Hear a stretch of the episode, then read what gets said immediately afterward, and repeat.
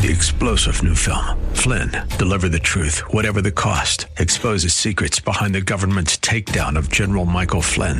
Flynn knew what the intel world had been up to. He ordered the first audit of the use of contractors. This set off alarm bells. He told the truth. He was the most dangerous person for Donald Trump to hire. They had to get rid of Flynn. Flynn, Deliver the Truth, Whatever the Cost. Available now. Watch it today. Go to SalemNow.com. SalemNow.com.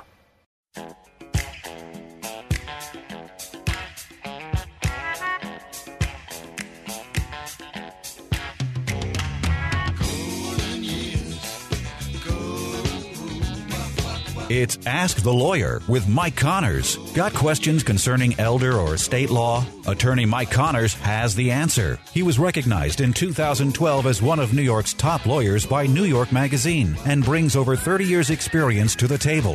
His office number is 718-238-6500. That's 718-238-6500.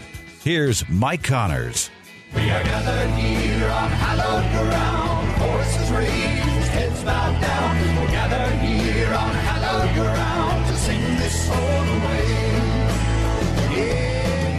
Welcome to Ask the Lawyer with me, Mike Connors, today accompanied by my wife, Beth. Hello, everybody. For those of you who don't know about the show, part of the show is about estate planning and elder law. The idea behind estate planning is to pass assets from one generation to the next, paying the least amount in taxes we need to pay legally, avoiding going through court, avoiding probate, and as far as elder law is concerned, trying to save assets from nursing home bills. The other part of the show, and they're not equal parts, we talk about politics, history, religion, sports, baseball. Tonight we're going to be talking a little bit about baseball. You all know it's the 50th anniversary of the Miracle Mets of 1969. Right. And we have two of those Miracle Mets teammates on. Gary Gentry, who pitched the clinching game of the division and pitched 6 2/3 shutout innings in the third World Series game. So Gary Gentry's going to be on. And, of course, Art Shamsky, the right fielder, platoon right fielder with Ron Swoboda, who we've had on the show before, who hit 300 that year for the Mets. And Art Shamsky has a book out, After the Miracle, and he's going to be talking about his experiences during that great season. We spent a lot of time talking about history and religion and so forth, but we're also going to have a World War II pilot on, one of the few World War II pilots still alive, Dino Cerruti, and he's just going to give us a few of his recollections about, you know, the greatest generation and the war. But meanwhile, let's get back to estate planning and elder law. Beth, we have an email question about estate planning? We do have an email question, and I'm going to apologize to everyone. If you know me, you know I wear glasses because I can't see very well anymore. And they've given me an email question with little bitty words. So let's see how I do. This is from Lynn. My only assets are a 401k account and ownership of a cooperative apartment. My understanding is that the 401k account will be dispersed to its beneficiaries, so there's no concern about that. In order to avoid will probate, should I put my apartment in a trust? What is the approximate cost to set this up?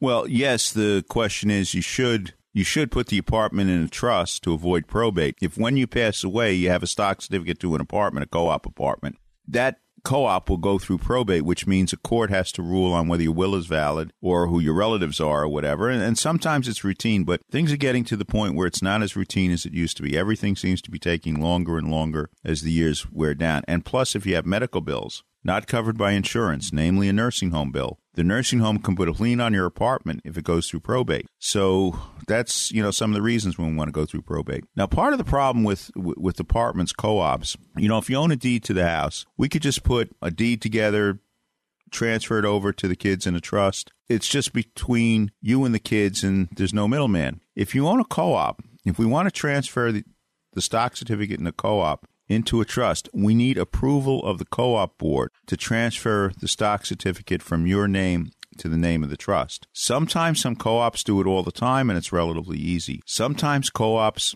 they always want to take a look at the trust, see what it says, make sure there's not something in there that they don't like. In other words, that your son or daughter has a right to live in the apartment without being interviewed and goes into the building without them knowing it. They may want restrictions on who can move in, whether you can sell the apartment, things like that. So the co-op board has to review the trust agreement. Some of them set up a formal closing, just like when you bought the apartment in the first place. Some co-ops, it's a paperwork transaction. You just fill out the form, send it into them, and they issue you a new stock certificate. They're going to charge you for it. And what are the charges?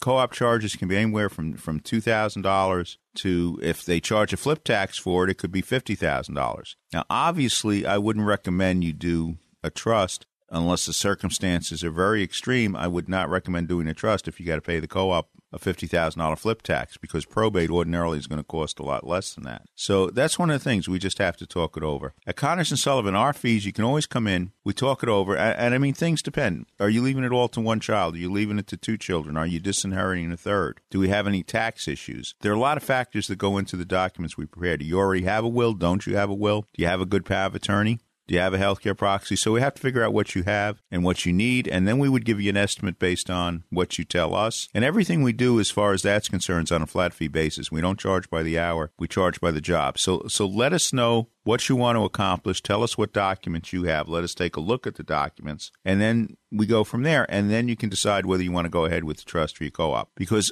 it can get a little expensive between paying the regular legal fees and also paying the co-op board and their lawyers. You're paying for two lawyers there. Sometimes it's fairly routine, and you have co-op lawyers who know what they're doing, and they can process the application in a relatively quick period of time. Sometimes it goes through the co-op bureaucracy. You give them the paper sometimes in May. They break for the summer. They don't give you an answer till September. That could happen too. So every co-op's a little different. We'll talk it over, figure out what the co-op needs to do to switch it over. And I want to stress this again. It takes the approval of the co-op board. If the co-op says no, we cannot transfer that stock certificate into a trust. Now, there are other things we can do. Maybe we can have it joint with somebody else, and that person signs an agreement saying, I'm going to divide it according to your wishes. But we cannot transfer that stock certificate unless the co-op says no. And some co-ops, they say no, no matter what. And there's not an end round around it. It doesn't hurt to ask. So come in, and we'll figure it out and go from there. But again, schedule an appointment with us. Initial consultation is free. We'll tell you exactly what it would cost. We may have to wait a week or so to find out what the co-op is going to charge you, but we can find out exactly what it would cost. Each week, Kevin McCullough takes a call from one of our listeners, and we try to answer it on his show. So we're going to turn it over to Kevin McCullough, who you can hear on 970 The Answer, ordinarily Monday through Friday at 5, 4 o'clock on Wednesdays, because John Katsimatidis has his show at 5. And you can also hear Kevin Monday through Friday at 3 o'clock on our sister station, WMCA. So, Kevin, take it away. All right. Every single week, we guarantee you that Mike Connors will appear from Connors and Sullivan's law firm to come and answer a question related to your estate care and your elder care. And today's question is a unique one, given the fact that we've never talked about anything internationally related to those topics. But today's question from Fanny says, Mr. Connors, my father was born and raised in Italy before migrating to the U.S. He has both an Italian and a New York State will. How does probate work in this situation, as I don't know where to begin? Mike, I can feel her pain. How should she start? Well, the first thing, you have to read both wills. And this is a real problem, because a lot of times the standard will, let's say even the standard will we do here in New York, it says, I revoke all wills and codicils heretofore made by me. So somebody does, they have land in Italy, they have a will leaving the land in Italy to whomever. And, of course, there are a lot of strict guidelines on the descent of real estate in Europe. But they say that, then we do a will, not knowing about the Italian will, saying we revoke all prior wills. That will is, in theory, revoked, or vice versa. And sometimes that can cause a lot of problems. So right. You've got to read the wills together. In other words, our will might say, I revoke all wills and codicils done in the United States. I do not revoke the will pertaining to the real property located in Italy, so forth and so on. And we had one case that went back and forth for years, an English will that said I revoked all my prior wills. And we had a will here in the United States, and the family was fighting over that for years, and whether the person had a will, didn't have a will. And the judge finally ruled, well, if the person made the trouble of going through signing two wills, he probably didn't intend to die without one. So it worked out well, but it took about 4 or 5 years to get there. Sure. Well, that sounds like something that would be quite complicated. And friends, maybe that's the kind of complications you have about these. That's why Mike is there. That's why he wants to know your questions and how to best answer them. 718-238-6500. His staff is standing by right now. 718-238-6500. You can also listen to Mike answer more of your questions Saturday mornings at 8 on AM 570 The Mission and Sunday mornings at 11 on AM 970 The Answer when he broadcasts the Ask the Lawyer radio show. But Mike Connors, we appreciate your help. Thanks so much. Thank you, Kevin. Again, thank you to Kevin McCullough for his help on our show. Again, tonight we're going to be listening to Dino Cerruti, World War II pilot, and two members of the Miracle 1969 Mets, Gary Gentry and Art Shamsky. Thank you for listening to Ask the Lawyer. We'll take a break and we'll be back in a few minutes. For our Ask the Lawyer friends and listeners, you can attend any of Connors and Sullivan's free seminars on elder law, Medicaid, wills, and estate planning, and more. Yes, it's all free and all close to you. So come to Connors and Sullivan's free seminars. On Tuesday, April 9th at the Greenhouse Cafe, 7717 3rd Avenue in Bay Ridge, Brooklyn at 11 a.m., 3 p.m., and 7 p.m. at Buckley's, 2926 Avenue S in Sheepshead Bay, Brooklyn on Wednesday, April 10th at 11 a.m., 3 p.m., and 7 p.m., and at the Montauk Club, 25 8th Avenue in Park Slope, Brooklyn, on Thursday, April 11th at 11 a.m. and 3 p.m. Can't go to any Connors and Sullivan's free seminars? Then call Connors and Sullivan at 718-238-6500 for your own free office appointment. Make an educated decision on your estate and family legal solutions today. Just call Connors and Sullivan at 718-238-6500. That's Connors and Sullivan, 718-238-6500, or go to ConnorsAndSullivan.com. Find out what you're entitled to. Come to a Connors and Sullivan free seminar. For more information, call 718-238-6500 or go to ConnorsAndSullivan.com. Connors and Sullivan. Plan now for later. Time now for Connor's Corner, where Mike takes a closer look at topics like history, politics, religion, and more. Here's Mike. Welcome to the Connor's Corner segment of Ask the Lawyer. As many of you know, we've had numerous World War II veterans come in and talk about their experiences. And we're very pleased to have another World War II veteran, Dino Cerruti. December 7th, 1941, where were you? I was in prep school up in New Hampshire. I was graduating. I graduated June of 1942, and because the war had just started, I had applied to Yale University. They accepted me, and they started. I graduated Exeter in June. I started Yale in July. It was the only war class, and one of my classmates was George Bush Sr. George H.W. Bush was in my class at Yale. Anyway, the war was on. I was 18. I withdrew from Yale to serve my country. They called me up late that year, 1940, February of 43, I reported, and they sent me for 10 days for basic training down in Atlantic City from Hartford, Connecticut. And then from there, 10 days later, I'm up in Syracuse University for cadet training, and then they sent me down to Texas. I went through the cadet classification program for months, where they give you written tests, psychomotor tests, interviews with psychiatrists, physical exams, and so on. And I was finally classified for pilot training, single engine, and they sent me to Coleman, Texas for 3 months in a primary trainer, a PT-19, a PT-13, and then they sent me from there to basic training with a BT-13, a Vultee, in Kansas, and then they sent me to Victoria, Texas, where I graduated, got my wings in May of 1943. I was sent out to California, Victorville, where I flew P-39s. And then from there, I went up to Chico, California to be checked out in P-38s. And then they sent me down to the Southwest Pacific. I was sent to a little island just off Okinawa, smaller than the island of Manhattan. And I flew P-38s down there until November 1945, and then the war ended, and we were sent up to Japan for occupation duty. But most of my flying overseas was on the island of Hiroshima, and I remember there were things that people back home never heard of. There was one occasion I was waiting to take off in my P-38, and I was waiting for the plane to be taking off, coming right at me, going from south to north, and he was in a P-47. And I found out later, I saw him, he went right by me at the end of the runway, and he was having trouble taking off. And I saw him stagger off the runway and fall down like about 100, 200 feet and explode. Everything exploded, the ammunition.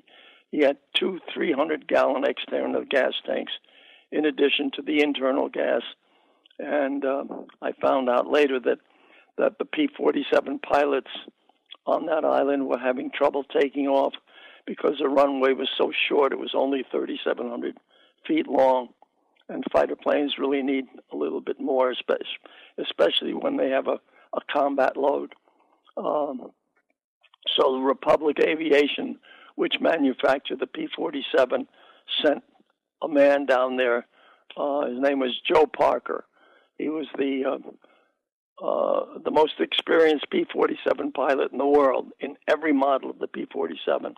He was their chief test pilot, and they sent him out to Hiroshima to teach these combat pilots how to take off with a full combat load, two external gas tanks, with less than full power. And of course, he failed. He went over the runway and exploded, and he died. And that was their top test pilot. Subsequently, they extended that runway from 3,700 feet to 4,800 feet. Then there was another time, a very good friend of mine was flying P-38s. He was in the same flight as I was, and he was right ahead of me taking off. And I waited for him to get halfway down the runway before I started taking off. And his name was Carol Anthony from Odessa, Texas, a really nice kid. We were both 21 years old. And he got halfway down the runway, and he was having trouble taking off. And I could see him bouncing along, struggling to get airborne. And he never did. And he slid off the end of the runway, the north end of the runway, down those 100, 200 feet. And all his ammo, all his fuel, everything exploded. And I had to keep taking off. I went right through the smoke of his burning plane. Those are just two of the things that happened that people down back here in the States never hear about. All they hear about are the combat losses and the dogfighting, but they never hear about the accidents that were happening all over. What was your mission at that particular time? We were flying. The war was practically over. Japan had withdrawn most of their airplanes, preparing to defend the homeland for the expected invasion. We were all waiting. We must have had like 800 fighter planes on that little island. 800 fighter planes. Just we were dying to go up there and invade Japan because we had the best planes and we thought we were the best pilots and absolute confidence. But our mission was reconnaissance. We would go up to Japan and reconnoiter and come all the way back 4, 5, 6, 7 hours sometimes. And then we would fly missions covering the rescue of pilots who were down in the ocean. They would have submarines and Navy rescue planes to pick up air crew members in the ocean, and we would fly cover for them. That's basically all that stuff we did. In 1945, toward the end of the war, do you have any comments, President Truman, his decision to drop the bomb on Hiroshima and Nagasaki? Personal comments? Yes. Yes, I would. We didn't have to do that. I thought it was hard. I flew over Hiroshima, After they dropped the bomb, I saw the devastation. It was disgusting, absolutely disgusting. We killed 70,000 civilians. Everybody, men, women, children, made no difference. In seconds, they were decimated. And then another 70,000 on top of that within the next 6 months because of radiation burns. That's 150,000 people dead in a few seconds. And then we did the same thing in Nagasaki. It wasn't necessary, in my opinion.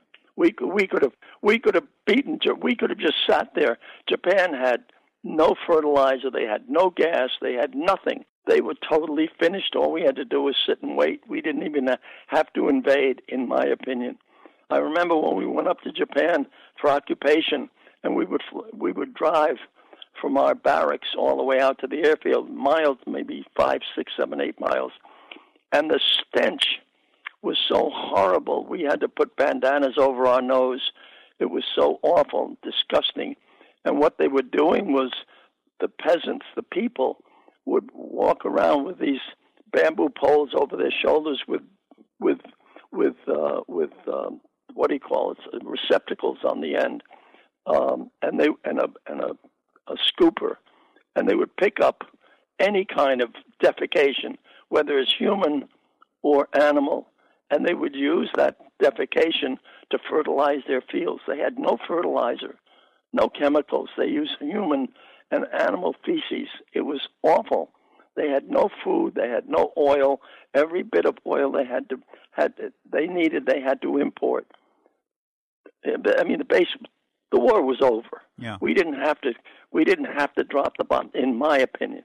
You asked me, and I told you. Yeah, I understand. Now, what do you think about some of the historians and other strategists who said we would have lost 1 million people trying to invade Japan? We didn't have to invade Japan, number one. And that story about 1 million people, who knows?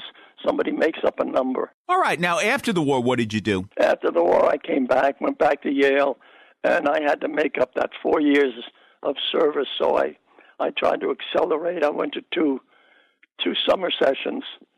I went all year round. I went to one summer session at Yale and another summer session at UCLA because Yale finished. They cut off their summer sessions after that. And then after that, I went to Harvard Law School, graduated from there, came back to New York, which was my home, and practiced law. Okay, let me ask you a question. Where are you living now and how old are you? What's today, the 20th, 21st? On Thursday, January 24th, I'll be 95 years old. That's all? 95. Yeah, I'm 95. A kid. Yeah. I'm a kid. I'm barely starting out in life. Thank you for your service. Thank you for telling me. Listen, I would have done it for nothing. God, what fun it was to fly those air. Can you imagine 18, 19 years old flying high-powered fighter planes? This is unbelievable. I would have done it for nothing. And they paid to teach me. Unbelievable. Well, thank you for bringing history to life. You're welcome. If you're a homeowner age 62 or older and are finding it hard to pay off debt, or how about enjoying your retirement years with less stress? A government-insured reverse mortgage may be the answer or might be the perfect solution for you and your family. Hi, this is Frank Melia, a certified mortgage planner. I've been a mortgage specialist for over 20 years, and I've helped countless homeowners all over the tri-state area tap into a little or a lot of their home equity so they can use it right now. This past October, the federal government made changes to the reverse mortgage loan program. Give me a call now so our office can show you how these changes affect how much money you receive and how the annual mortgage insurance costs have decreased. My job is to help you find the best solutions for your retirement goals. I do this by educating homeowners with straightforward information and answers. It's free to call and speak with me, Frank Melia, to determine if this FHA program might be able to help you and your loved ones now. Call and speak with me right now. I'll answer your questions and help you decide if a reverse mortgage is right for you and your family. Make the call now, 888-943-2646, or try me on the internet at www.quanticbank.com/fmelia. Once again, call 888-943-2646. 888-943-2646, and you could be on your way to a stress-free retirement. Frank Milia, NMLS number 62591. All loans provided by Quantic Bank, NMLS number 403503. Do you have somewhere to sleep? Did you eat today? Are you making ends meet? For thousands of New Yorkers, the answer is no. For children and youth, adults, seniors, people struggling with addiction or mental illness, and for the isolated, Catholic Charities of Brooklyn and Queens is there. With 160 programs and more than 4,500 units of affordable housing, Catholic Charities is one of the largest multi-service charitable organizations in the nation. We help change lives and build communities. If you or someone you know needs assistance, call 718-722-6001 or visit ccbq.org. Meet the Mets. Meet the Mets. Welcome to the Connors Corner segment of Ask the Lawyer. 50 years ago were the anniversary of the 69 Mets, and I remember a trade that built up where the Mets traded a fairly good utility infielder, Bob Johnson, to the Cincinnati Reds. For our guest right now, Art Shamsky. Welcome to Connors Corner. My pleasure, Mike. So when were you traded? What did it feel like? Like you were going to a losing team at that point? Yeah, I came up with the Cincinnati Reds, and my first year in the minor leagues, I played with Tony Perez and Pete Rose, and came up with a lot of good young players, and actually was the prelude to the Big Red Machine in the mid '70s. And when I first got traded, it was a little bit of a shock. You're leaving friends that you've known as basically when you're 18 years old, and the first time is always it's a little bit of a, like I said, a shock. And then of course I heard it was to the Mets, and wasn't crazy about New York at the time, and the Mets were just an awful team, and you didn't win 2 out of 3 against them in a series, or didn't win the whole series, sweep them in 3 games. There was something wrong, so that was a little bit of a shock. But when I got here, I made new friends, and of course 2 years later after I got here, we won the World Series, and I've been in New York ever since. So funny how life works at times. Yes, it is. Now, when the Mets traded for you, we were hoping you're going to be a big home run hitter because you had one very good year in Cincinnati as far as hitting home runs. Yeah, I hit. It was the best ratio in the big leagues. 20, I think it was 21, and only 230 at bats. But I didn't stay healthy, and that's the problem. You have to stay healthy. But there's a story behind that too. My good friend Eddie Cranepool always says that when he heard they made a trade with the Cincinnati Reds, he thought it was for Pete Rose, and then he heard about it was me, and has been disappointed ever since. So what does that tell you? Well, I don't think they could have gotten Pete Rose for Bob Johnson, but, you know. No, I don't think so. All right, so you're playing with the Mets. When do things start turning around in your mind playing for them? I think it actually started when Gil Hodges was named manager. My first year was 68, and that was his first year as manager, along with Tommy Agee and Al Weiss, J.C. Martin. A few of the guys come on the team in 68, and Gil was really the glue that this team needed. I remember the first day in spring training in 1968, he had a meeting and he said, I want you guys to know that you will not be the same old Mets that everybody knows. And right off the bat, I knew he was going to be a tough, strong disciplinarian. And even though we didn't play that much better in 68, you could see the signs were changing. We had great pitching, all those young pitchers, and good defense, and we just didn't know how to win close games. We would blow games 2-1, 3-2, games that you normally could win, at least most of them. And so you knew things were on the rise. And then in spring of 69, still nobody thought we were going to go on to win a World Series, but I remember he gathered everybody around and he said, you know something, you guys are better than what you think. And he started to make us believe, and even though we started out and not great in 69. We did have a couple streaks where we won some games, but really it wasn't until the middle of the season, particularly in August, when we really started to play well. We were still 9 games behind the Cubs in the National League East, and all of a sudden we started winning every game, every series. Everybody contributed. Guys at the end of the bench who came off the bench did things to help us win. And from that point on, we were unbeatable. We were a terrific team. And we swept a really good Atlanta Braves team in the playoffs. And then, of course, we beat an incredibly talented Baltimore Oriole team that won 109 games in the regular season in the World Series. So we were a team to be reckoned with. But I really believe it started when Gil Hodges was named manager. And I think they would have won more World Series, or we would have won more World Series if Gil would have lived longer, too. He passed away at the age of 47, and never really got a chance to really get started and really continue that legacy of his. Going back to your year in 1969, you hit 300, and some of the people around today, hitting 300 in 1969 was a much greater accomplishment than hitting 300 in most of baseball history, especially the last few years. Well, I don't know about that. It was always a challenge in those years. You know, one of the things that I always get asked is, don't you wish you were playing now? And, of course, I say, wow, of course I would like to be making the money they make. But the reality of it is I wouldn't change it for that World Series ring I have in 69. And the other thing I think is really important, which relates to what you say, I got a chance to play with and against, I think, the greatest conglomerate of players in the history of the game. Just in the National League, where I played most of my career, you had Mays, Aaron, Clemente, Billy Williams, Willie Stargell, Willie McCovey, Joe Torre, Johnny Bench, Pete Rose, Tony Perez. I mean, the list goes on and on. But in particular, the pitchers I faced in that era, the Koufax, Drysdale, Don Sutton, Marichal Perry, Fergie Jenkins, Tom Seaver, who I played against before I came over to the Mets, Bob Gibson, Steve Carlton. I mean, the list goes on and on of great pitchers. So in reality, I agree with you. It was really tough to hit for a high percentage back in those days. But the fact is, I wouldn't change it, having had the thrill to play against those guys and with some of those guys.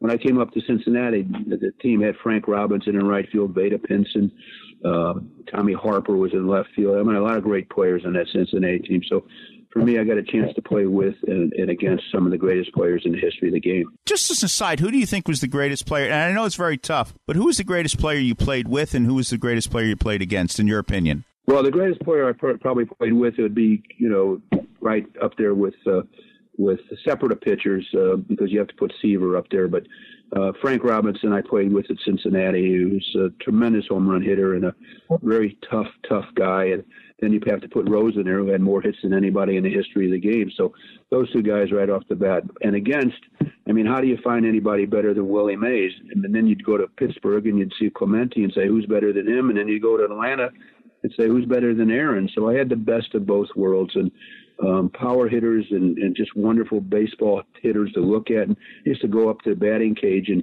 watch batting practice, guys that I thought were really great hitters, and watch them and learn from them. But it was, for me, a real thrill to be in that era of baseball, because I think if you look at the Hall of Fame inductees over the years, that era had so many great players. And again, I'm really happy that I got a chance to play with and against them. Getting back to the 1969 season, okay, I think around September 24th, you guys clinched the division. When, in your mind, you say, hey, we're going to win this division? Well, it was pretty close to that. The Cubs were still, still a tough team. We were 9 games behind them in the middle of August, and then finished up 9 or 10 games ahead of them. So we were we were such a tough team back then, because we had, on the pitching staff, we had Seaver and Kuzman and Gentry, and then Ryan would spot start, and Tug McGraw and Jim McAndrew. And we had a terrific pitching staff. But a thing people really tend to forget is that we had a great defensive ball club. Jerry Grody behind the plate was the best catcher I played with and against, and Bud Harrelson at short, Boswell Weiss at second, and Tommy Agee in center field. So we knew that we were going to be in close games all the time. And as I mentioned before, it was really a matter of finding ways to win those close games that we had normally had found ways to lose.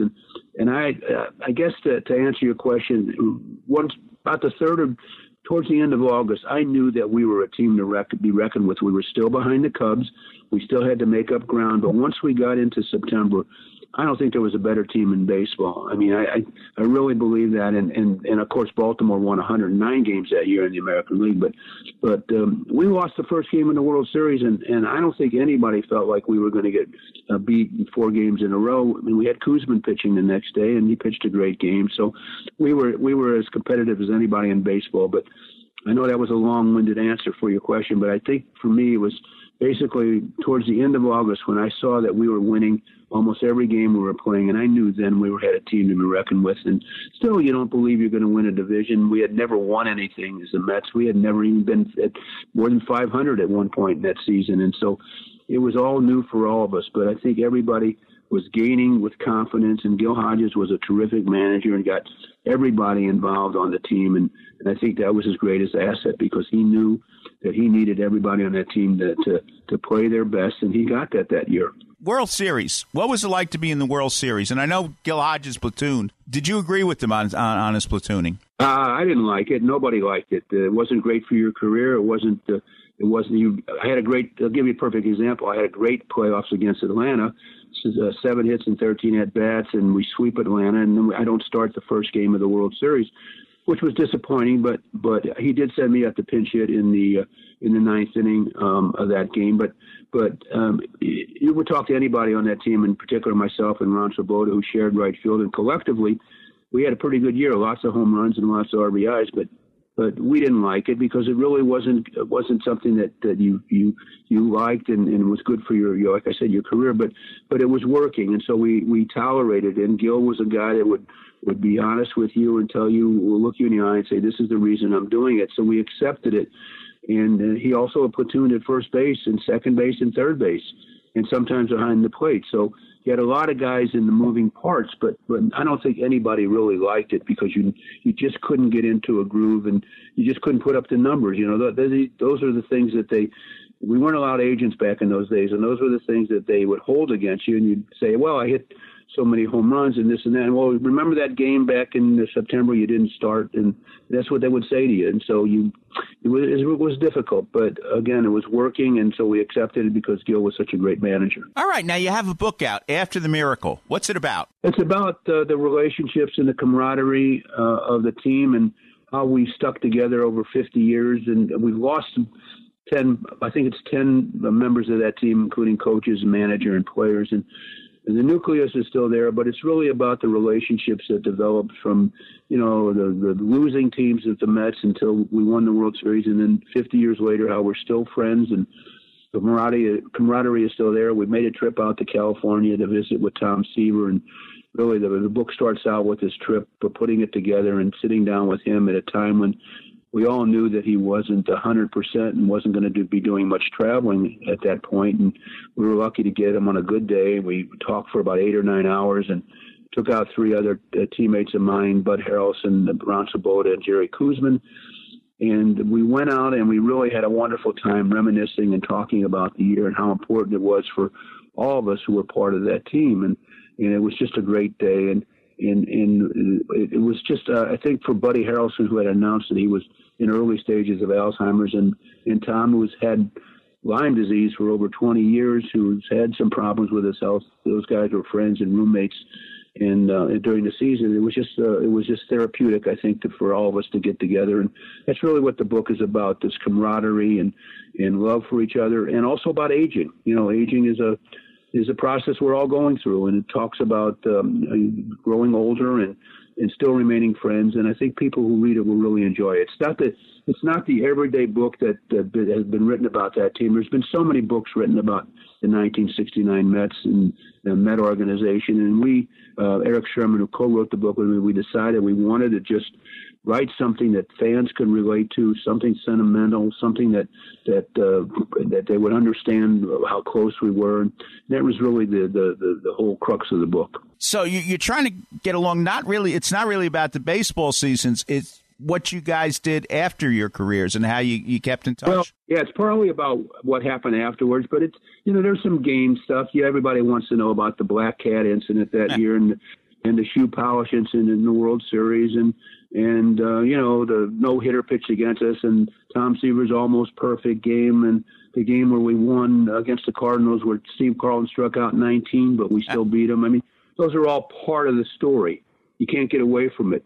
But there have been so many books have been just talk about everyday games and stuff like that. We wanted to get a little more human interest in this and talk about the relationships we had as players that have remained strong over the years. And as we get into this 50th anniversary, they still remain strong. And even though we've lost a number of players on that team and coaches and manager, it's still a team that spends time together and It's one of the most iconic teams, I believe, in the history of baseball.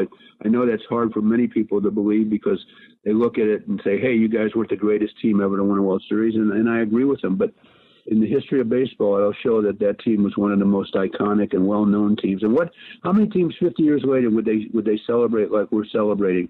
I mean, the things that we're doing, all the personal appearances and all the things that are going to happen this year. And you just can't do that with every team that wins the World Series. So I think that team is very, very special. It is. And you guys, you know, the end of August, September, October, you might have been the greatest baseball team of all time for those couple of months. Your pitchings didn't give up home runs. Well, I do believe there was a stat that I think it was 15 or 16 games in that period of time towards the end of the season where Seaver and Kuzman only lost one game in 15 or 16 starts, somewhere like around that. So that's a pretty good indication of our 1-2 pitching staff. And then you throw in Gentry and Nolan Ryan and McGraw and Jim McAndrew, you would have a lot of people thinking that team was one of the best teams ever. And even though Baltimore won 9 more games during the regular season than we did, nobody gave us a chance in the World Series. And I have the distinction of making the last out of the only game we lost in the World Series. But even after we lost it, nobody thought our team anyway, thought we were going to lose 4 in a row. We had Kuzman the next day, and he pitched a great game, and we come back 1-1, and then we win the next 3. So the rest is history. Art Shamsky, thank you for the memories. The book, After the Miracle. Thank you again for your memories. Us old Met fans will never forget you guys. Thank you so much. It's great to be remembered in that way. It was a great team, great guys, and I think the 6M Mets will live on for another 50 years. Right. Buy the book, After the Miracle, by Art Shamsky. How can I protect my family if something happens to me? What if I need to go to a nursing home? What will happen to our savings, our home? What's the best way to give my home to my kids? Who will help us take care of Grandpa? These and many other questions can be answered with a phone call to Connors and Sullivan Attorneys at Law, PLLC, 718-238-6500. Mike Connors, one of New York Magazine's top lawyers, has over 30 years of estate planning and elder law experience. Mike and his team of professionals will help you protect your assets from probate, taxes, and nursing home costs so you can have peace of mind knowing you and your family will be taken care of and protected. I'm Mike Connors, founder of Connors and Sullivan. People don't plan to fail, they fail to plan. The time to plan is now. I'm Beth Connors. Call today for a free initial consultation with one of our experienced lawyers. Connors and Sullivan in Brooklyn, Queens, Manhattan, and Staten Island. Call 718-238-6500, 718-238-6500, or ConnorsAndSullivan.com. We all know someone who's been touched by cancer. It's the second leading cause of death, and it took the life of my father, John Wayne. But even in his final days, he was thinking about helping others and publicly campaigning to raise awareness about cancer. His courage and grit inspired our family to do everything we could to fight the big C, as my dad called it. So we did something about it and founded the John Wayne Cancer Institute 35 years ago to advance life-saving research. Our discoveries are fundamentally changing the way cancer is treated around the world. Cures are within our reach, but we can't do it alone. I'm Patrick Wayne, and I'd be honored if you joined us in the fight against cancer. You can make a lasting legacy by helping to eradicate this deadly disease. Together, we can save lives. To learn more, visit jwcigiving.org. That's jwcigiving.org. When they got a little older, they played a little bolder. Then Hodges took the reins in 1968. Welcome to the Connors Corner segment of Ask the Lawyer. September 24th, 1969, I was at Shea Stadium. Joe Torre hit into a double play, and the fans in the stadium went wild. And the winning pitcher in that game was Gary Gentry, and he's our guest right now. Welcome to Connors Corner, Gary. Thank you, Mike. Okay, so what happened that night, September 24th, 1969? Well, it was just a pleasure to be scheduled that night, and we were all, or at least I was hoping during the day, that the Cubs would win, so we wouldn't just go out there and be playing already having won the division.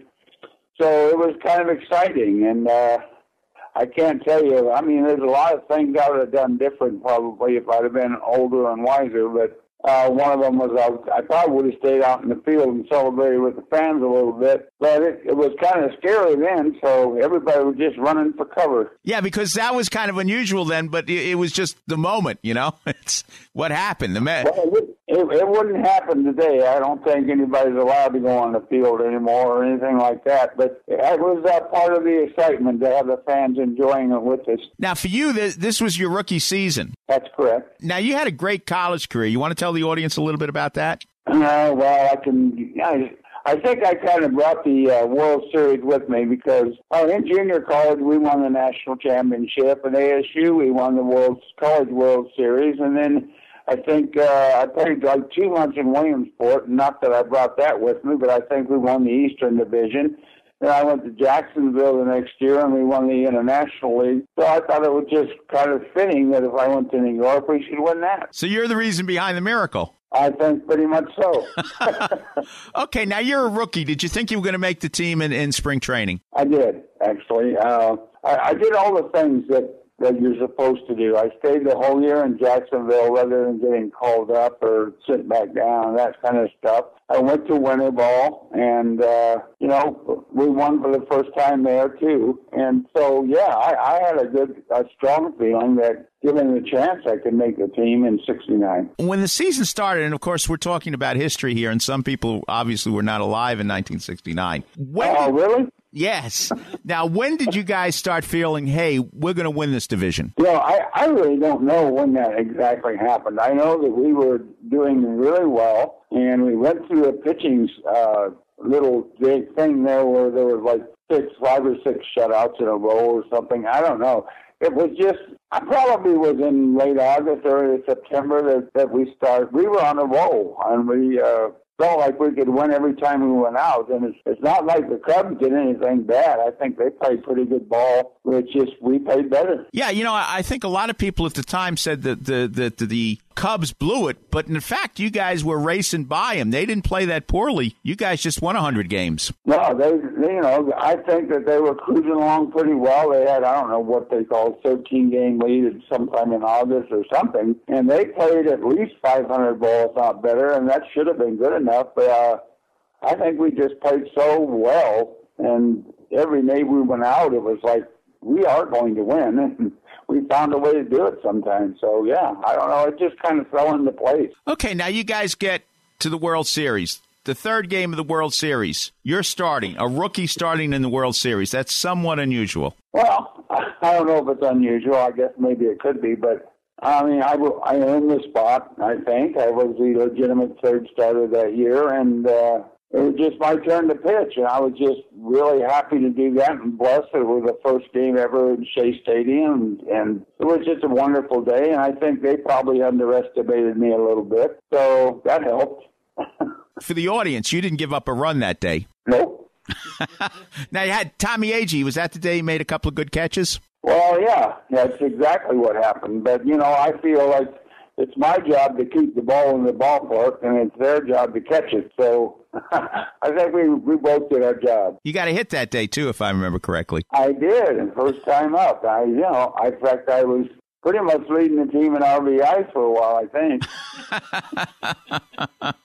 All right, so 1969 ends. You win everything. You won a World Series game. You had a good rookie season. What happens after that? Well, I didn't really find that out until I got traded in 1973, and I don't know how much in depth I can go into this, but it turns out that I had a bone chip in my arm starting in 1970 that was never detected until I went in 1973. They actually took me to Dr. Curling in Los Angeles, and that's kind of an ugly story. I don't know if I should tell the whole story, but anyway, there was something that happened that shouldn't have happened, and it cut my career short as well as my performance. I fully expected to grow, both physically and mentally in the game, and didn't expect it to end quite so soon. What year did your career end? 1975, formally. Okay, and I know you made a comeback in the Mets. You pitched a couple of minor league games for the Mets that year?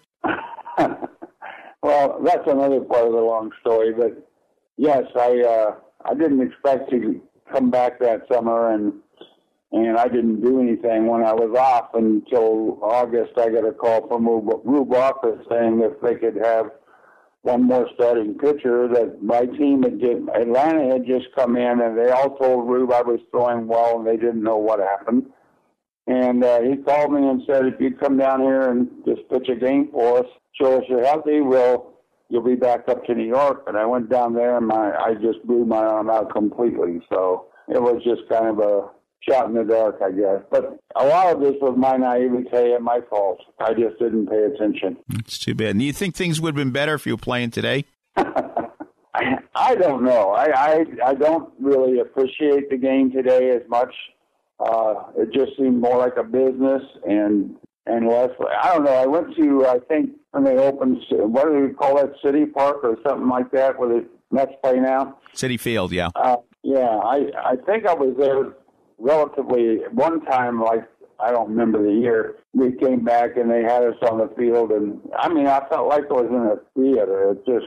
There was big screens everywhere, and the fans were so far off the field, it just didn't really feel like baseball. I mean, all right. But in any event, nobody can take away 1969. You won the division-clinching series. You won a World Series game. Very few people can say that in the long run. So thank you. I do feel blessed for that and lucky for being the right place at the right time, I guess. All right. Well, us Met fans remember, at least those Met fans that are old enough to remember.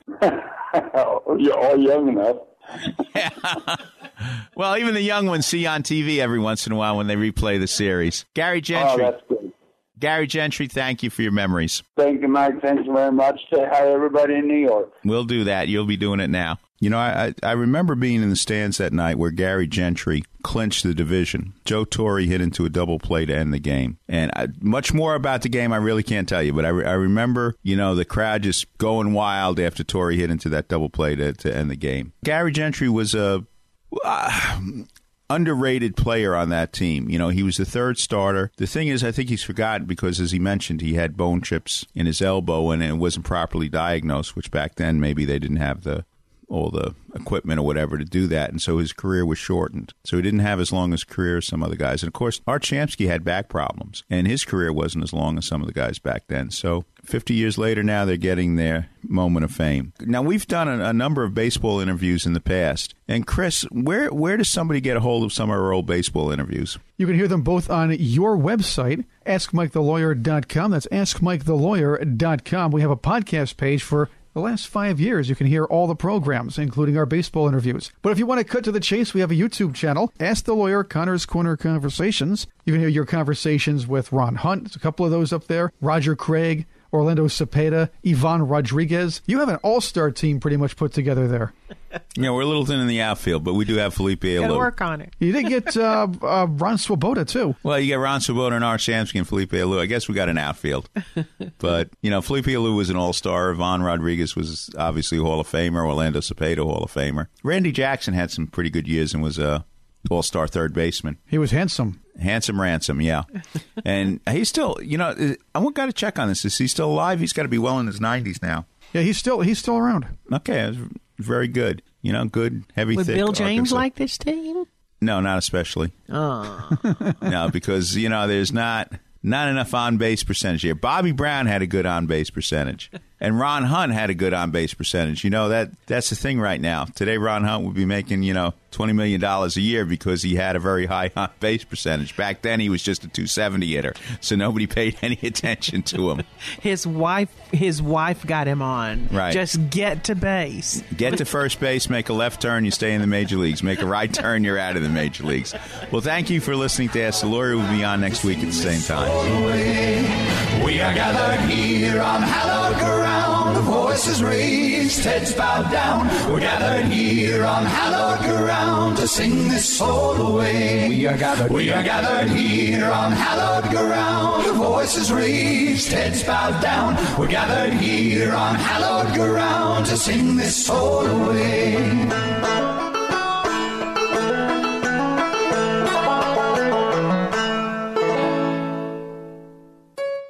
For our Ask the Lawyer friends and listeners, you can attend any of Connors and Sullivan's free seminars on elder law, Medicaid, wills, and estate planning, and more. Yes, it's all free and all close to you. So come to Connors and Sullivan's free seminars. On Tuesday, April 9th at the Greenhouse Cafe, 7717 3rd Avenue in Bay Ridge, Brooklyn at 11 a.m., 3 p.m., and 7 p.m. At Buckley's, 2926 Avenue S in Sheepshead Bay, Brooklyn on Wednesday, April 10th at 11 a.m., 3 p.m., and 7 p.m. And at the Montauk Club, 25 8th Avenue in Park Slope, Brooklyn on Thursday, April 11th at 11 a.m. and 3 p.m. Can't go to any Connors and Sullivan's free seminars? Then call Connors and Sullivan at 718-238-6500 for your own free office appointment. Make an educated decision on your estate and family legal solutions today. Just call Connors and Sullivan at 718-238-6500 or go to ConnorsAndSullivan.com. The preceding pre-recorded program paid for by Connors and Sullivan Attorneys at Law, PLLC. Three-star general Michael J. Flynn, head of the Pentagon Intelligence Agency, knew all the government's dirty secrets. He was one of the most respected generals in the military. Flynn knew what the intel world had been up to. He understood its funding. He ordered the first audit of the use of contractors. This set off alarm bells. The explosive new documentary, Flynn, Deliver the Truth, Whatever the Cost, and covers the facts behind this scandal. Flynn told the truth. He was the most dangerous person for Donald Trump to hire. I find out the worst enemy that I'm going to face in my life is right here in America. They took my assessment and they wanted me to change it. And I was like, I'm not changing it. They had to get rid of Flynn. With in-depth interviews, archival footage, and never-before-seen personal records of the man behind the headlines. I just felt like I was drowning. Flynn, Deliver the Truth, Whatever the Cost. Available now. Watch it today. Go to SalemNow.com. SalemNow.com.